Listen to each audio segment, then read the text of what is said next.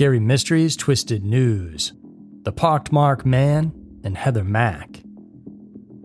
Terrifying cases of true crimes and strange events. Every single week, Twisted News dives into two mysterious and scary cases currently happening in our world. This week, we're going to tackle the shocking development on the search for the pockmarked man, as well as learn about the arrest of Heather Mack, the suitcase killer. Get ready for Scary Mysteries Twisted News. Number 1 The Pockmarked Man. Since we were kids, we've been made to believe that law enforcers are the good guys. They are the individuals who will do whatever and go the extra mile just so they can serve and protect the community from the bad elements. But as much as we want to deny it, there have been cases cited over the decades that seem to tell the ugly and unacceptable truth. On May 5, 1986, in France, an 11 year old girl named Cecile Bloch left her family's apartment to go to school. But the young lady never made it out of that complex, and her body was later found rolled underneath an old carpet in the basement of the same apartment building. Reports said that she had been raped, stabbed, and ultimately strangled to death. Weirdly enough, her brother had seen a stranger using the lift that morning. His most distinct feature was his pockmarked face. The same individual was suspected of abducting, raping, and strangling an eight year old girl just a month earlier, and that time the perpetrator supposedly said that he was a policeman. Both crime scenes were terrifying to behold, and each of the victims had been made to suffer greatly before being killed. In June of 1994, another murder then took place which horrified the entirety of France. This victim was Corinne Leroy, a high school student who vanished while she was on her way to school. Her corpse was later found abandoned in the nearby woods. The same kind of pattern was seen, leading police to link it once again to the so called La Grêle, which is French for the pockmarked man. There have been a couple of rape incidents as well, which involved an 11 year old and a 14 year old. Both of them made it out alive and were able to tell the police about the culprit. Based on their testimonies, this person would claim to be a police officer by showing his ID and sometimes would even handcuff his targets. The way that the victims were found, tied and gagged, also suggested that this man really had undergone law enforcement training. Interestingly, investigators were able to extract DNA evidence from most of the crime scenes. However, due to the technological limitations of the time, they still weren't able to identify who exactly the pockmarked man was. These cases had all gone cold for 35 long years.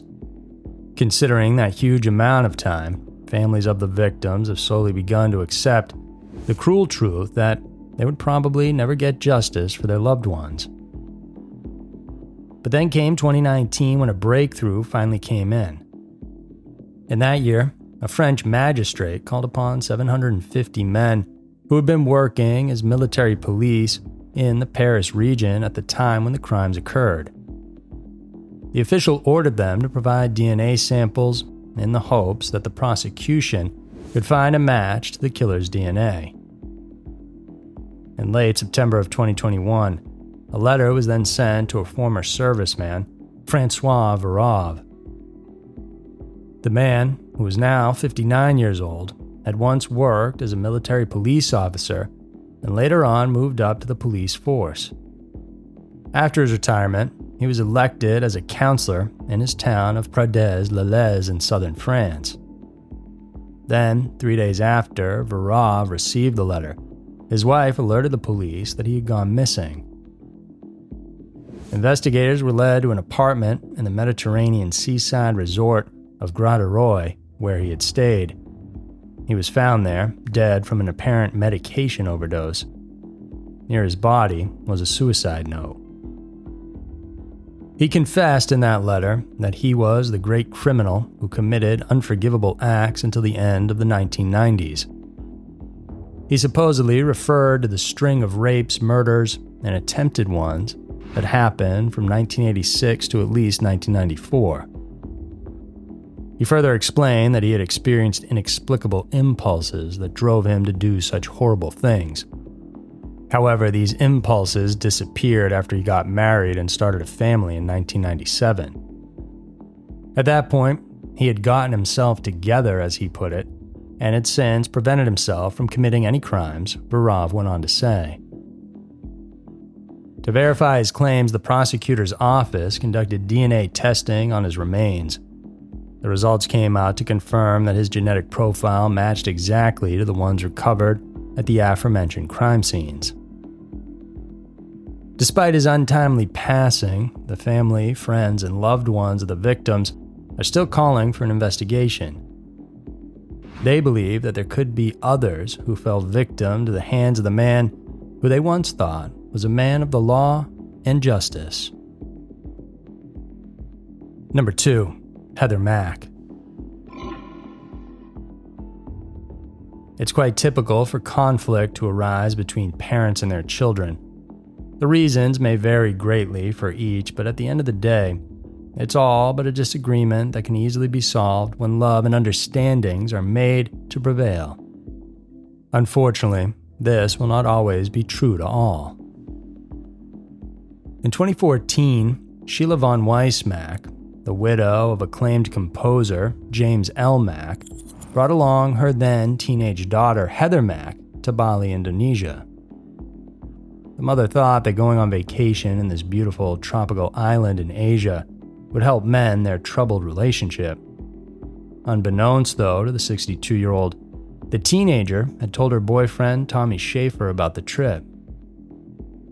About a half a day after they arrived at their accommodations in St. Regis's resort in Bali, the 21 year old lover also showed up. During that tense occasion, the 18 year old girl revealed that she was pregnant with Schaefer's child, and the mother reportedly got upset and supposedly lashed out at her daughter.